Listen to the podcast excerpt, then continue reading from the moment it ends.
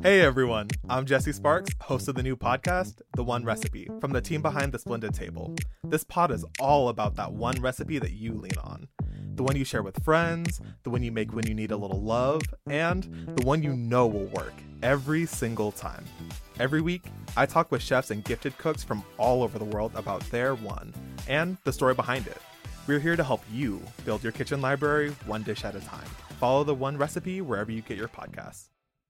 The world is a dumpster fire. I'm Amy. And I'm Grace. We're both comedy writers in Los Angeles. And we want to help. As a reflex to the fucking madness on the news, we're keeping it positive, uplifting, but opinionated. We talk about cultural moments we love, talk to people we adore, crushes we have, and self care we stand. During these trying times, we all need a show that focuses on joy. This is The Antidote. Hi, everyone. Uh, we're welcome to another week of The Antidote. We are so happy that you're back with us this week. Yes, we're so happy. And thank you guys for continuing to share your antidotes. One of the antidotes we recently received was from listener Sarah Lowe. She said, I have to say that my antidote is The Sims, controlling little people's lives, cheating their needs to make them never hungry or sleepy or have to go to the bathroom, getting them a promotion every two days with spare time to master the violin skills. So cathartic. I love that, Sarah. Oh my God. That just takes me back. I have not played The Sims in very, very long, but um, I'm glad that The Sims is still around, still, you know, has fans. And yeah. um, we're so glad, Sarah, that that um, is something that brings you joy. Sometimes you got to take a little brain break uh, and move around other little people uh, that aren't yourself. so true. So true. Uh, Grace. Yes. I know it's been out for a while, but I've been obsessively watching the Halle Bailey Little Mermaid trailer. Oh my God. I am so excited. It's like truly like I The Little Mermaid is one of my favorite Disney movies. Yeah. One of my favorite Disney movies mm-hmm. of all time. The music is Big fire. Lessons. It's really good. Yep. And I remember there was a time in my life that our dad used to take us to the movies like when a new Disney thing came out. Mm. And I mm. remember it was just like we would go to the Star Theater in Southfield, Michigan, yeah. and we would go and we would sit and we would watch. It was so great. And so it actually makes me a little emotional to think that little black girls are going to be able to see Halle Bailey as Little Mermaid, and they're gonna never live in a time when that doesn't exist, uh, is so beautiful to me. And she looked beautiful. She sounded amazing. I loved how they did her like yes. dreads red. How she hit that and, beat. Um, the CGI looks. I was like, yes. woo! Ariel's black. she can sing, sing. yes yes, Ariel will throw a little run in there. That's right. You know, when you have a voice that beautiful and nimble, it would be a shame to uh, not show it off. So I am excited for this entire movie. Like I told Amy before, I was just like, Black Panther 2 is going to bring me mm, back yes. into the theaters. And the next time I'll probably go is for this Little Mermaid movie. I'm so excited. Yes, I completely agree. And also just getting a remake of something from the 90s. I mean, we'll talk about it even more with when we get our guest up here, Topher Grace, who's on a little bit later. But getting a remake of something that we grew up with is so cool when they get it yeah. right. And when I watch that trailer, I'm like, y'all, y'all did it. Y'all did it right. You didn't mess it up. And that's what makes me so happy. Yeah, I'm so excited. It it also just gives me. I remember when I uh, first came to New York, I was walking down the street and this little white girl ran up to me, and she was just like, "Mommy, it's Cinderella." white girl ran up, oh, and I was just like, because I had, yeah. Uh, so I had like braids at the time, and it was just like, oh my God, like kids live in a world where, yes, there's the Cinderella yeah. that you can still watch people. So if anybody has a problem Ugh. with Ariel being black, Call you can still watch The Little Mermaid you know, first of all, call your therapist, and second of all, you can. Yeah, the other one still exists, so you can. If you like that one better, you can go watch that. But um, but it was so sweet to me that um, this little girl thought that I was Cinderella because Flawless of Cinderella, Brandy, the only Cinderella I still uh, recognize. Cinderella honestly. thing. I'm like, literally. so I really, I really think that you know representation matters. But beyond that, I'm just excited to see this Yeah. brilliant artist. Like she is beautiful. She's a great actress. She uh, is an incredible singer. I mean, Okay, she's she signed by Beyonce. You know what I'm saying? They signed. You know what I'm saying?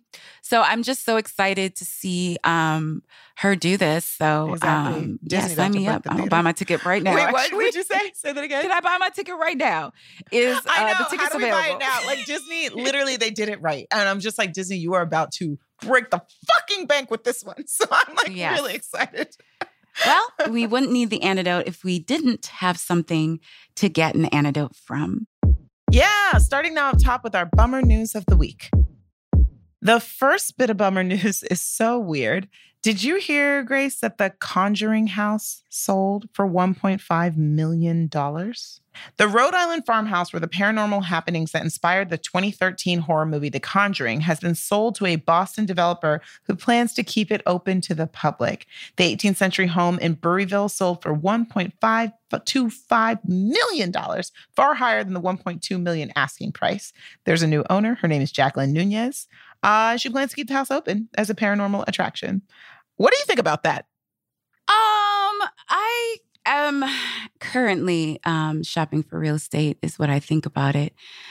And even a haunted house, a house that is known to be haunted, even that is $1.5 million. Like, Uh, damn, this housing market is insane. And obviously, they listed it at 1.2 and they still got offers. like, you know, multiple offers. It, it was sold for for 325,000 over ask. See, that's why I can't find no place to live, Amy. this place houses are too high.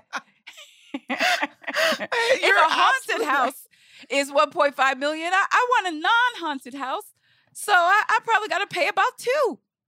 I mean, I, that's what it sounds like. I literally think it's wild that people are signing up to get haunted. The fact that the owner Nunez says, "quote that she's not afraid of the house, nor does she think it will harm her." Bitch, your wallet has been harmed. The ghosts are already coming for you. So I'm a little creeped out that people would pay that much money to be that close to stuff that's that creepy and scary. I know. And then I'm just like, girl, did you not see the movie? Because it does sound like the ghosts are dangerous. it sounds like they're dangerous. That's why they did a whole horror movie about it. I mean, I won't lie that that I um I really hate horror movies, so I haven't Same. seen it. But Yeah, I've seen trailers, I've seen commercials for The Conjuring, and it sounds like the ghosts are not just chilling, being like, "Hey, girl, you want you want some oatmeal this morning?" Like, no, like it's like they're doing bad They things. They're like mad ghosts. They're angry ghosts. You're absolutely right. And literally, literally, even talking about it makes me scared. I know. Just talking about the sale of the home. So we got to move on. Um, moving on to our second bit of bummer news. Uh, so I recently heard that there's a startup, a new startup specializing in layoffs. Um, Oh. So basically, let me read a little bit about it. As the tech space is facing plunging valuations, less venture capital, and an economic slowdown, many tech companies are laying off employees in great numbers. Klarna CEO used a pre recorded video to let employees know that at least 700 of them were about to be laid off, but didn't say which employees. The news came up two days later via short video calls, and it was 10% of their workforce. So, because of this, people are like, you need to get better at laying people off. That was terrible.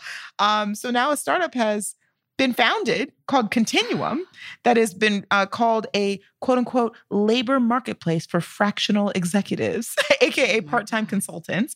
And it's basically TaskRabbit, but for high paid executives. Um, and you can hire a gig worker to assemble, like, you know, you can hire a gig worker to uh, consult on your business, including how now, how to lay people off. That's where we're at.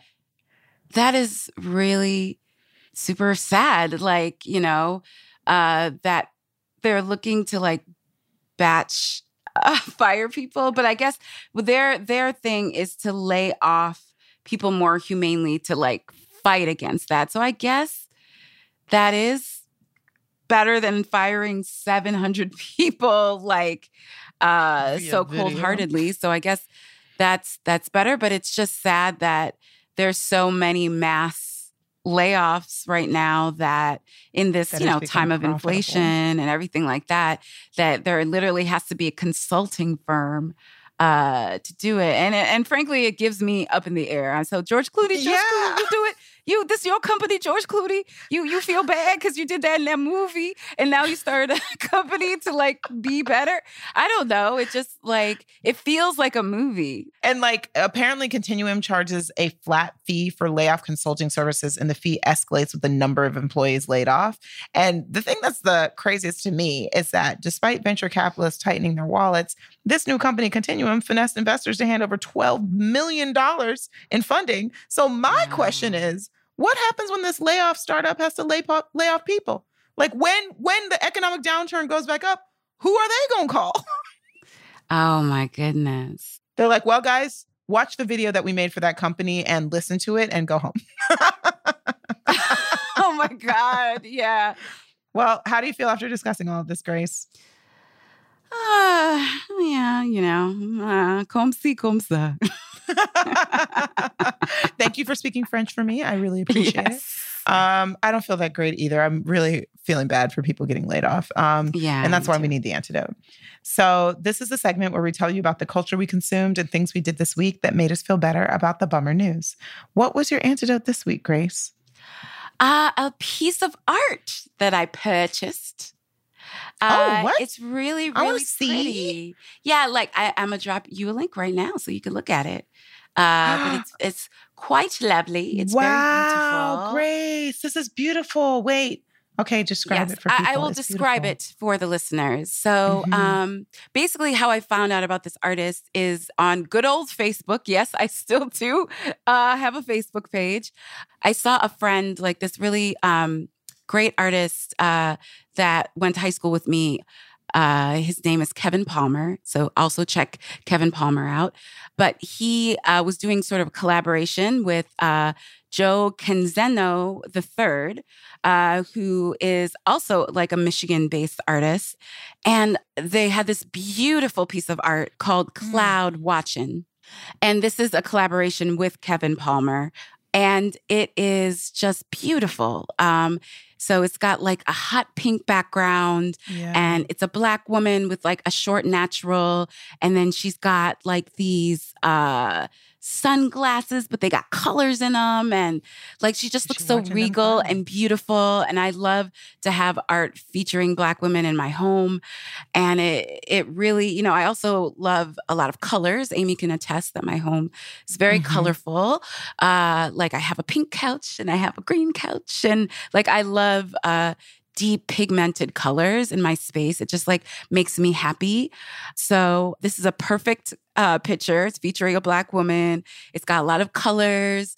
Um, it was like the right size. I was kind of looking for another picture for my office. So it's going to be so great. And then it's really cool that uh, this guy from high school that I know that was always like doing animation and doing sketches and drawings in high school that he's like making his living um, doing art. So I was so it gave me a double good feeling because number one, I was so happy that uh, this guy I knew from high school eh, has become this successful artist, and I was like excited, you know, that I had the money to support that work. And then mm-hmm. also just the actual piece of art is so beautiful. And um, I'm going to put it in my office and I'm going to look at it. And um, so if you guys go to JC3, uh, so three is the actual number three. So it's JC3art.com. You can actually see Cloud Watching and a bunch of other uh, pieces uh, by this incredible artist. So go support some uh, Detroit based Black artists. Um, these are some beautiful photos. So, my antidote is also letting you guys know uh, about the art so you can go support it too. So, yeah, that was definitely my antidote this week. Nice. And what was your antidote this week, Amy? Um, so for me, I uh, had, you know, a, a while back was my birthday, and at my birthday party, the rooftop where we were because y'all know I stand on rooftop. Yeah, she was a um, rooftop. the sound at the rooftop was sub fucking par and we couldn't hear the music loud. It was still a fun party. I had a good time, but I wanted to like twerk to Beyonce and I was really pissed that the music wasn't loud. I didn't show it. It was my birthday. I felt nothing but joy. But in the back of my head, I was like, turn up these fucking tunes. And so there wasn't enough sound at my own party. Um, Yeah. and so we didn't get to dance much. And since then, I've been like, ugh, I just want sound around me. I miss concerts. I still have not gone to concerts. I know people be doing that, but I'm not breaking the seal until I go see Beyonce. Post the tickets, bitch. Um, But Mhm. then I'll break the seal. But until then, I'm just in my house and um, listening to music on my fucking headphones. And I have some surround sound in my living room, but Mm, uh, I don't have it anywhere else in my house. And so I actually recently got a new Bose portable speaker that I can carry through my house like a little boombox. and I had a little Bose speaker, but these new ones, the sound quality is better. And I gotta tell you, sis, I was Yeah. listening to Cuff It and I was listening to Alien Superstar on this new Bose speaker. And I know like it's been months since the album come out. It still got a lock on me. I don't know what it is. I, she put No, drugs in it. I don't know. me. But the album is still blasting for me. And I did not know that in the back of Alien Superstar, Beyonce was spelling unique until I listened to it on my Oh. little portable speaker. I didn't know. You know what? I, I I love that because I think every time you listen to the album, and it also has a choke hold on me. In fact, uh, Beyonce, it's very rude that you sprinkle a little crack in there. Uh, but uh, I I have a Bose speaker too. Oh my God. Wait, how cute. What color is yours? Mine is silver. Ooh, And uh, yeah, I listen to, I mean, yes, I do listen to the Beyonce album on it, but I mainly use it uh, in my bathroom so I can listen to podcasts as I shower. But yeah, oh, it I love that. Like, oh, I'm going to do that with mine. Ooh. yeah, yeah, it's really great. Uh, super easy to connect. And it's like, yeah. yeah. it's like the right amount. It's just like the sound quality is beautiful. Yeah. Yeah. It's so late to do this, but I literally want to have, once I carve out an hour of time, 58 minutes time, I want to sit down and re listen to the album on the speaker just to hear it all like authentically again without me like cheering through all of it. Oh my God. Yeah. I literally sing along too early. You know, when you sing along to a song too Before early you and you don't know know all the words. that was me. I was like, alien superstar, whip, whip. yeah, like you need to listen to it so you can get the words. But but like I'm too impatient. I'm, I'm like, okay, learn it. I know the first stanza, so I'll, I'll just keep singing along. That's exactly what I did. And I didn't realize I had done that until I heard it. And I was like, wow, they're spelling unique back there. And then that's when I was like, oh, I haven't listened to this album. I just keep screaming over it. and just be like, oh my God, I love her. I love her so much. Uh, well, I'm glad we uh, are both uh, seen in this way. And I love that both our antidotes were about tapping into art, you know, the art of audio and the art of visual, um, Yes. if that's a way to describe it. we'll be back after the break. Okay, welcome back to The Antidote. We have a very special guest today. Who is it, Amy?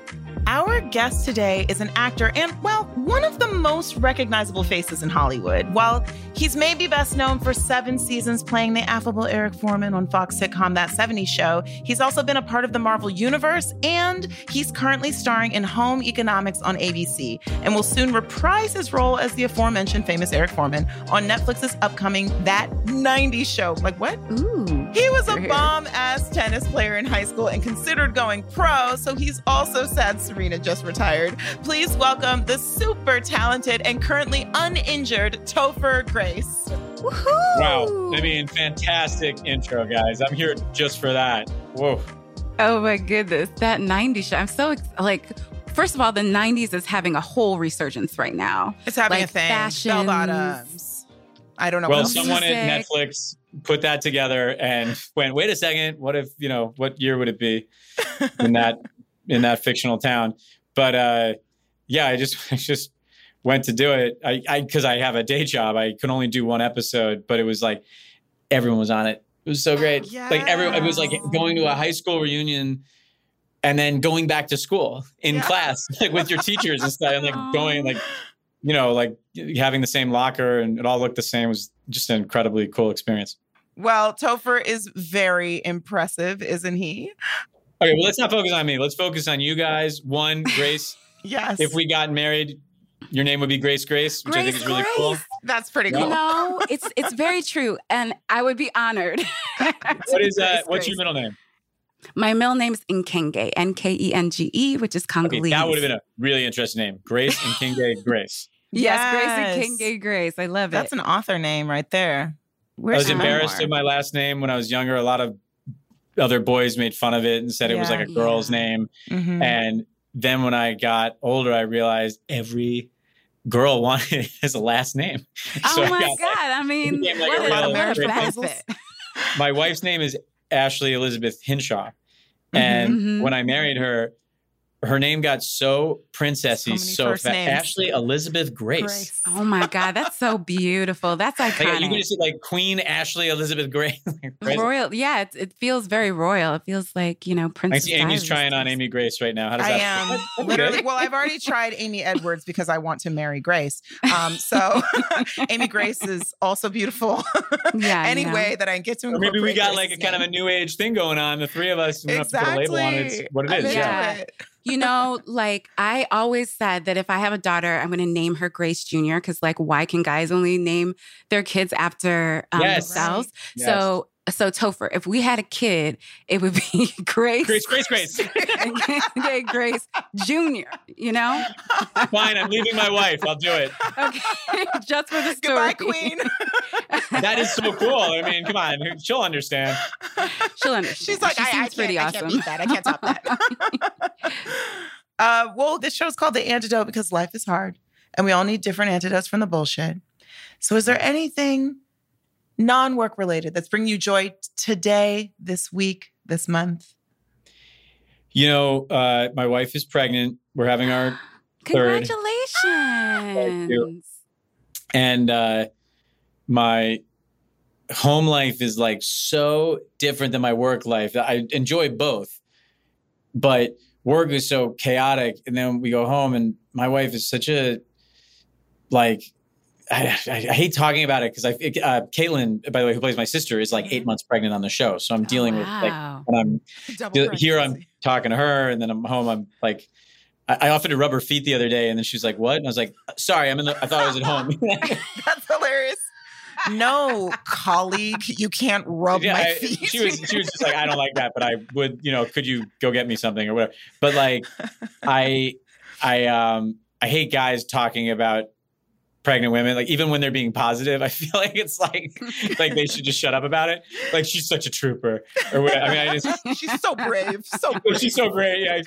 I mean, literally, birth is freaking brave. Like when you see what No, it I, I takes- mean, I, there's like nothing I, I can't say enough. You know, like Right, I keep right. saying to my wife and to Caitlin, I'm like, wish I could just kind of take your pain. Sorry, you know. Mhm. Yeah. And even then, my wife's like, just like, you know, don't try. just like, let me watch The Bachelor, whatever. But Yeah. like, we're having just such an amazing time. We, we already have two kids, and just uh, like it's so peaceful, and it's almost like great because we didn't go on any vacations because of it. So Mhm. we're just like hanging out at the house and. Uh, anyway, my my home life is like the weekend me is so different than the weekday Ah. me. So I do I really enjoy being home. Nice. Nesting. So it sounds like your wife and your kids are your antidote, which is lovely.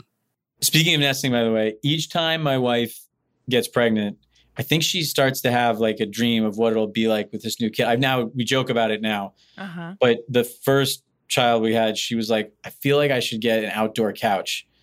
And I was like, okay, like cool. I think she had like a vision of like, you know, she's out there. We know when those sheets, like what's the whole deal when there's sheets in the wind? Yes. Oh, that's my vision too. Oh, Just like yeah, drapes outside for I don't no know what was in her mind, but we kind of like set a thing up.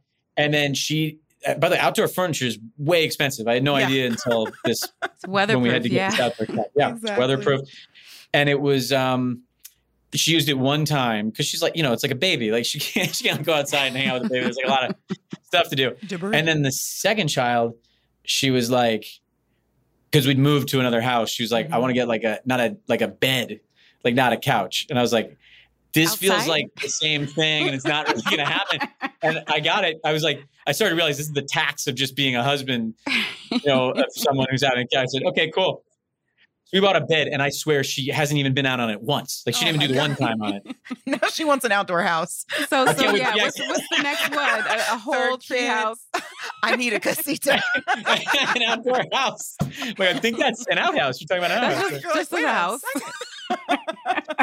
Second." so I mean, she can have whatever she wants, I guess. But I was like, uh, on this one, I keep waiting to see what the what the What, what, her the dream thing is going to be. Yeah, I really love that. It's like manifesting this like calm way. Like, oh, it's going to be calm enough that I'll be able to lounge on this Oh, yeah, yeah. outdoor. By the way. I think like, three kids no. is going to be way calmer than two. Yeah, it's going to more calm. for sure, for sure.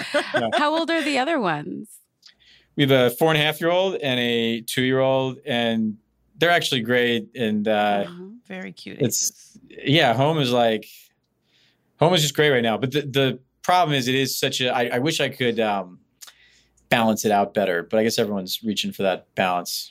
I know. Someone the other day said um, work life balance is actually a, a myth. It's Hmm. now we should think of uh, work life compatibility or something like that. I think that was the word they use, where it's like, is your work compatible with the life you want? Is the way you live compatible with the work you do? Mm. And um, because you, the balance is actually just doing one a lot and then doing the other a lot. But That's so right. Really, That's so, you know, it. I actually think you that might be it, which is it is compatible in the sense that I- one of the reasons I took the show is 15 minutes away from our house, and I Mm-hmm. get to you know I don't have to travel, and I get to see my kids all the time. So in that sense, uh, I'm very happy. Yeah. Yeah, yeah. And sometimes I I get hard on myself and I I don't have kids and I'm still kind of like, I have no time. And I'm like, well, maybe it's because of how you're filling that time and making sure to take space to like pat yourself on the back when you're doing a good job because it sounds like you are. I'm trying very hard. That's I've never even when I think back to different times that I felt successful in life, I go, you know, it didn't feel successful when it was happening. right. Yeah. You know, and I actually think I have this weird theory Wow. because I when 70 show ended, I took off a year and moved to New York and did Mhm. nothing. I mean, I, I it kind of robbed me of my. Uh, I mean, it was a wonderful experience, but it was like I didn't get to do any of that college stuff. Of Like I went to New. York and, you know, I skydived and did a bunch of drugs and and so, like every night I saw like a Broadway play. I mean, it was like just whatever I wanted to do. Yeah. Um, so I kind of had my early 20s, like late in my 20s Uh-huh. but uh that year nothing like was that challenging Yeah. and life felt great and professionally i was like just careening downhill like i wasn't like trying to do anything or call anything i don't even think i called my reps that entire year I mean, I think that that's great. I feel like one thing that we do forget to do as artists, because we're just like, what's the next thing? What's the next thing? What's the next thing? Yeah. Is Mhm. to live. Because I'm sure those experiences that you had in New York, I mean, I lived in New York for 15 years. I know, Amy, don't roll your eyes. Um, says a lot. because I talk about being from New York a lot.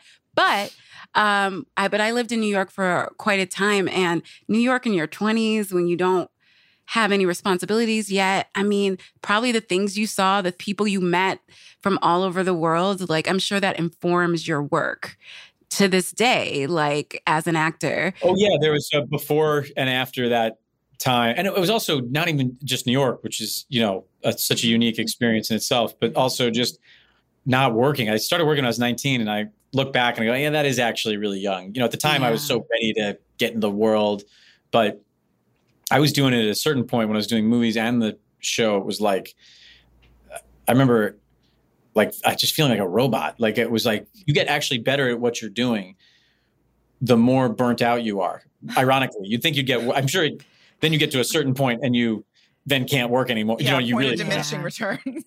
yeah exactly. But but before you hit that point i think you are actually your mind is so attuned with the needs of the thing you're doing that you actually get better at it but you know there's a, there's a price you know there's a trade-off Mhm. completely i but i for one uh for your family for your wife and for your f- current job i'm so glad you took that year because think of all the like you were in a machine for so long creating an amazing show but had you not gotten to go wild, it's like, wh- who would you be now? It's like, I agree with Grace. Like, that time must have been crazy, but also almost like pivotal to transforming you into who you are now. That was wonderful. I heard about something kind of therapeutic that you do. I heard that you sometimes re edit movies on your own, like Star Wars. Yeah, I was movies. hesitant to bring this up because you guys were like, when I listened to Sasheer's episode, you guys were like, what do you do that's not in the industry? I was like, uh oh.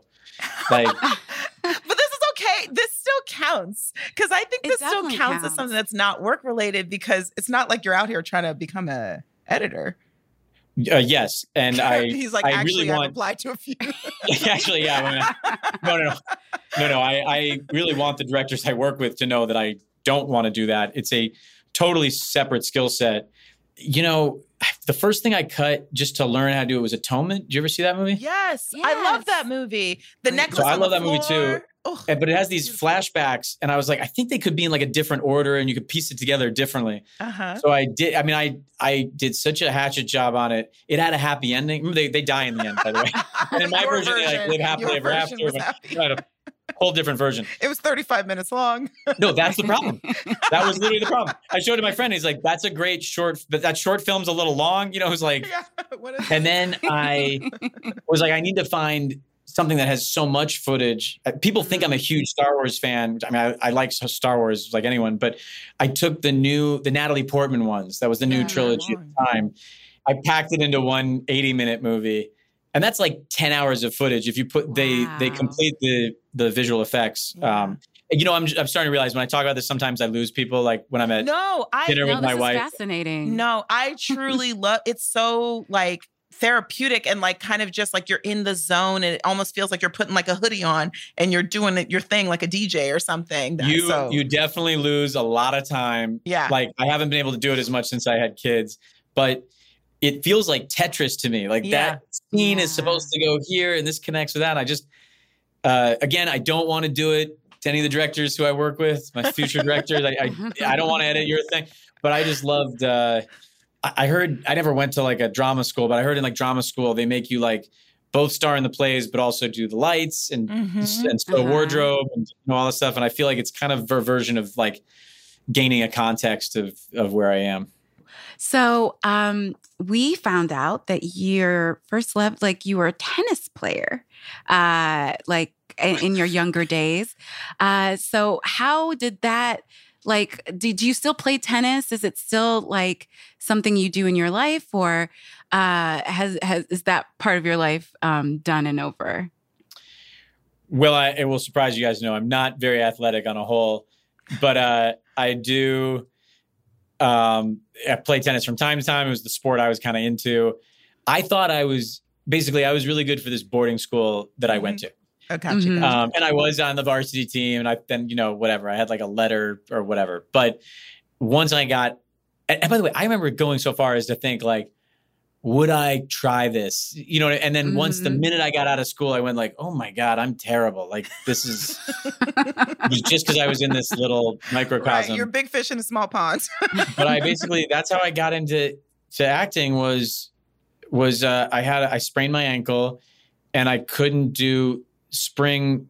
You know, it was when the, I I had small parts in the spring musical at the school because you Mhm. could go do small parts, but you couldn't do like a lead, Mhm. and that's what all the girls were doing in in Yeah. high school. And You're like I'm going so then I sprained my ankle and I was like, oh, I can kind of do this thing. And I tried out and I, and I got the lead in this play. A funny thing happened on the way to the forum. And Oh, like all the drama kids who were like really in the drama club, like Mm-hmm. uh, threatened to quit the show because I was like out of left field. Like, who's that this guy? tennis Like, pro in here. no, no, I, by the way, I wasn't even a jock. I was like nothing. They were like, why is this? guy- He's not even like he Oh doesn't my even spit when he acts. You know, they, they were all like, uh, he doesn't care enough to spit. His no, they were all doing those. You know those like those takes that you know real actors are doing in high school, where it's like Yeah. like father, you know, exactly. Father. father, why have you forsaken me? You know, like, Just the most serious actor. That and is I was like so kind of like writing jokes and stuff. And it, and by the way, it was a strange production of that show. The the director didn't show up that much, so we kind of added a lot to it, and it wasn't good, but it, I think it was like very original for high school kids, and that's the show that the producers saw me in. So it was like, oh wow, very short after that. Yeah. You know what? There's there's a book wow. that uh, Oprah um, uh, talks about a lot. It's called When God Winks.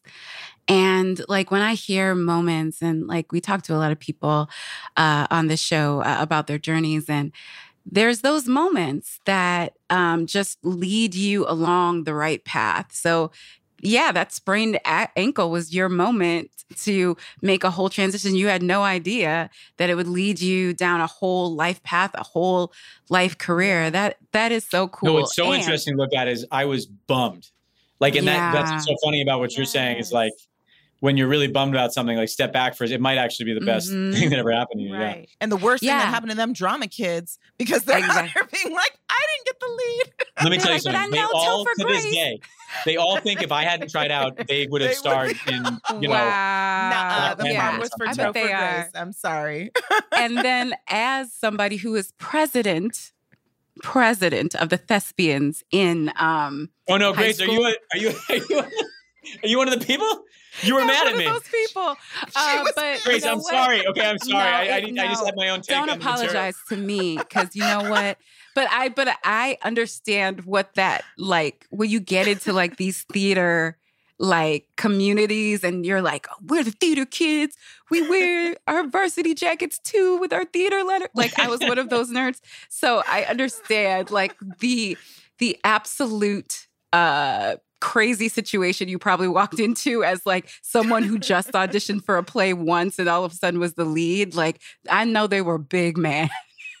and Grace, like you, here's my question because you're obviously an original mind, mm-hmm. and you know any school that had like a big deal theater department that their plays were like kind of like the kids were like robots like they were doing like a low rent Broadway play. Yeah. Yeah. And I'm sure, Grace, if you were involved with the production, you were probably not, you're probably trying to do your own thing in the same way, right?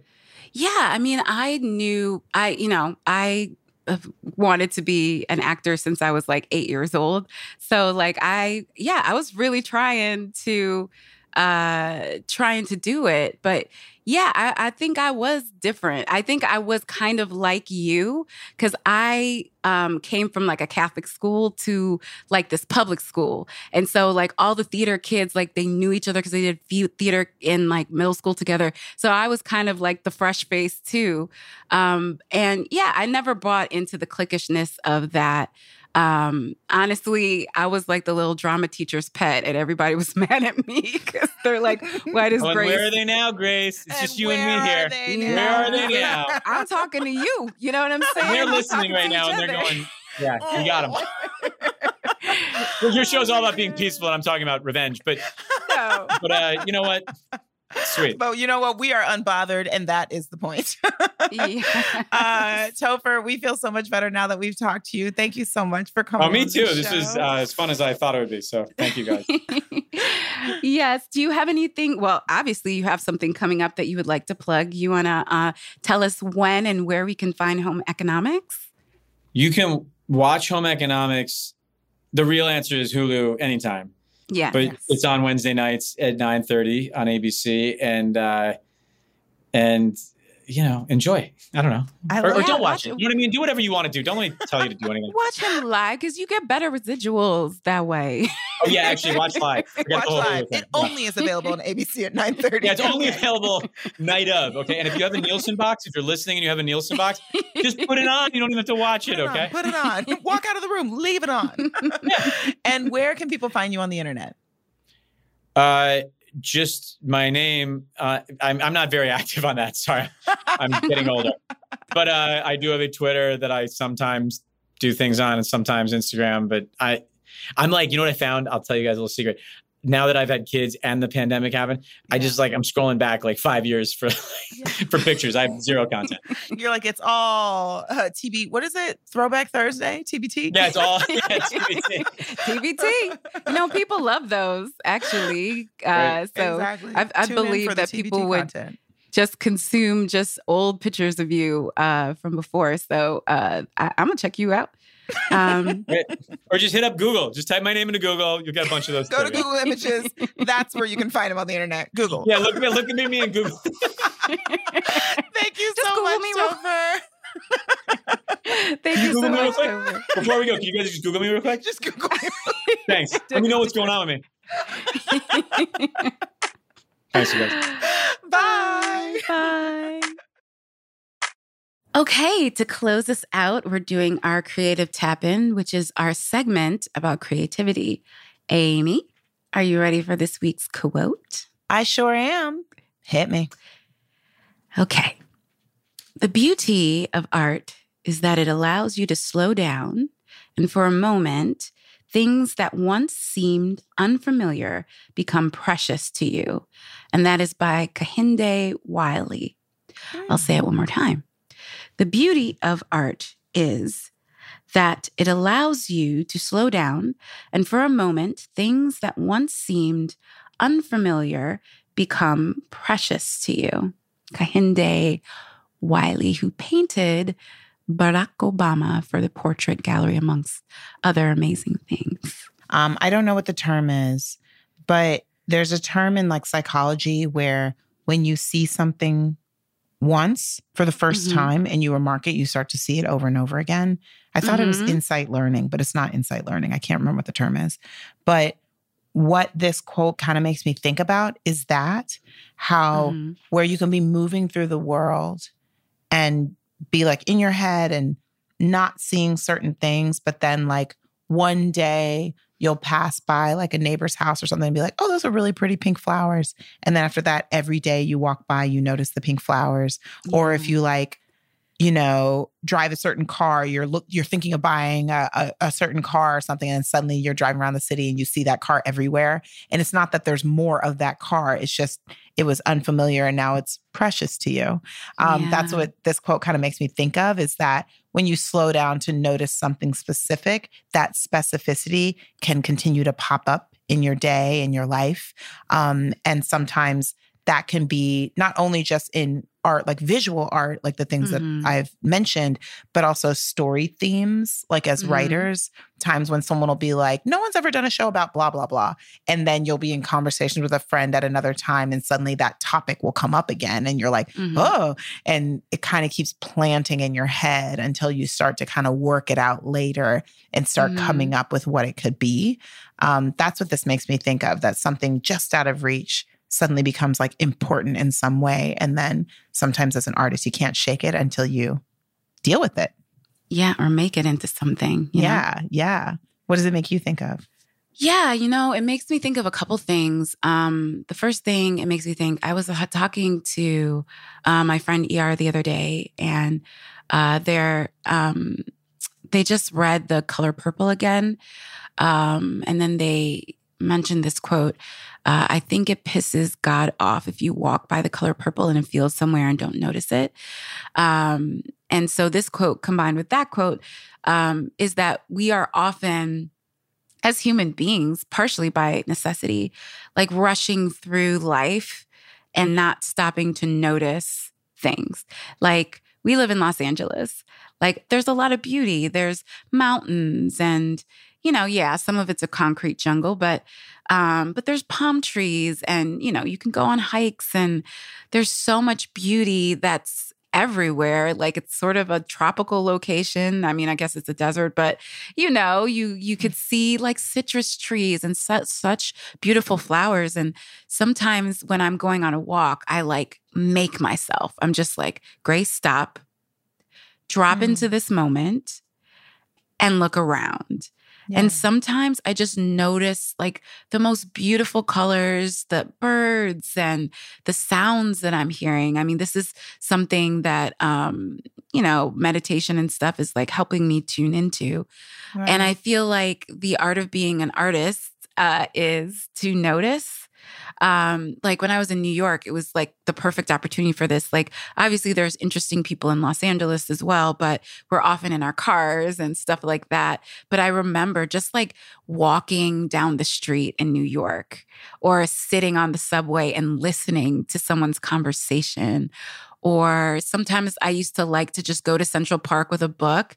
And yeah, I would be reading my book, but every so often I would look up and I would look around at the people and I would imagine what their lives were like. And Mhm. like, oh, I wonder if that I wonder if they're they just started dating or they've been dating a while or and then I'd make up little stories for myself in in their head in my head and I used to do that, you know, both as an actor and as a writer. And it's those moments that sort of color in the texture of your work when you are trying to fill in, oh my god, this scene is kind of laying here. I need like right. something something, something to like spice it up then I'll mm-hmm. remember like this moment I had or this thing I saw or this person I think and that it does become precious to you. It's just like cuz you're just like, "Oh my god, I can like spice up my scene, spice up spice up my work, spice up my characterization with this thing that I saw and that now is quite precious because now it's become part of my work." So, um yeah, that's what it made me think, noticing things around you. And I think that even if you aren't um, an artist, I think it's just genuinely um, important to like, instead of rushing around through your day, like to, to just take a moment. Like if you're going for a walk, take a moment to look at the grass and the trees and the people. Yeah. If you are in your home, like, oh my God, that piece of art that I bought uh, in that place. Um, like just think about like how much you love looking at it. Like it's really just about this quote to me just means sort of about dropping into whatever moment you're in and either using that for art or just using that for the thing that we are always creating which is our own lives. Yeah.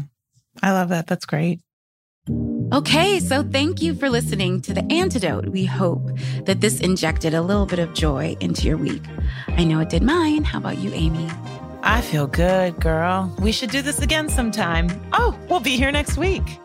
And in the meantime, if you'd like to follow us on social, follow me, Grace, at Gracie Act. That's G R A C Y A C T and follow me, Amy, at Amy Aniobi. That's A M Y A N I O B I. And follow the show at The Antidote Pod. That's the with two E's. If you like feeling good about yourself, please subscribe at Spotify, Apple Podcasts, or wherever you get your podcasts. Goodbye. And go re edit your life. The Antidote is hosted by us, Amy Aniobi and Grace Edwards. The show's production team includes senior producer Sierra Spragley Ricks, associate producer Taylor Polidor, and Marcel Malakibu. Our executive producer is Erica Kraus, and our editor is Erica Janik. Sound mixing by Alex Simpson. Digital production by Miju Sayuni. Talent booking by Marion Ways. Our theme music was composed and produced by Titi the Artist and Cosmo the Truth. APM studio executives in charge are Chandra Kavati, Alex Shafford, and Joanne Griffith. Concept created by Amy Aniobi and Grace Edwards. Send us your antidotes at antidoteshow.org. And remember to follow us on social media at The Antidote Pod. That's the with two E's. The Antidote is a production of American Public Media. Whip, whip. yes.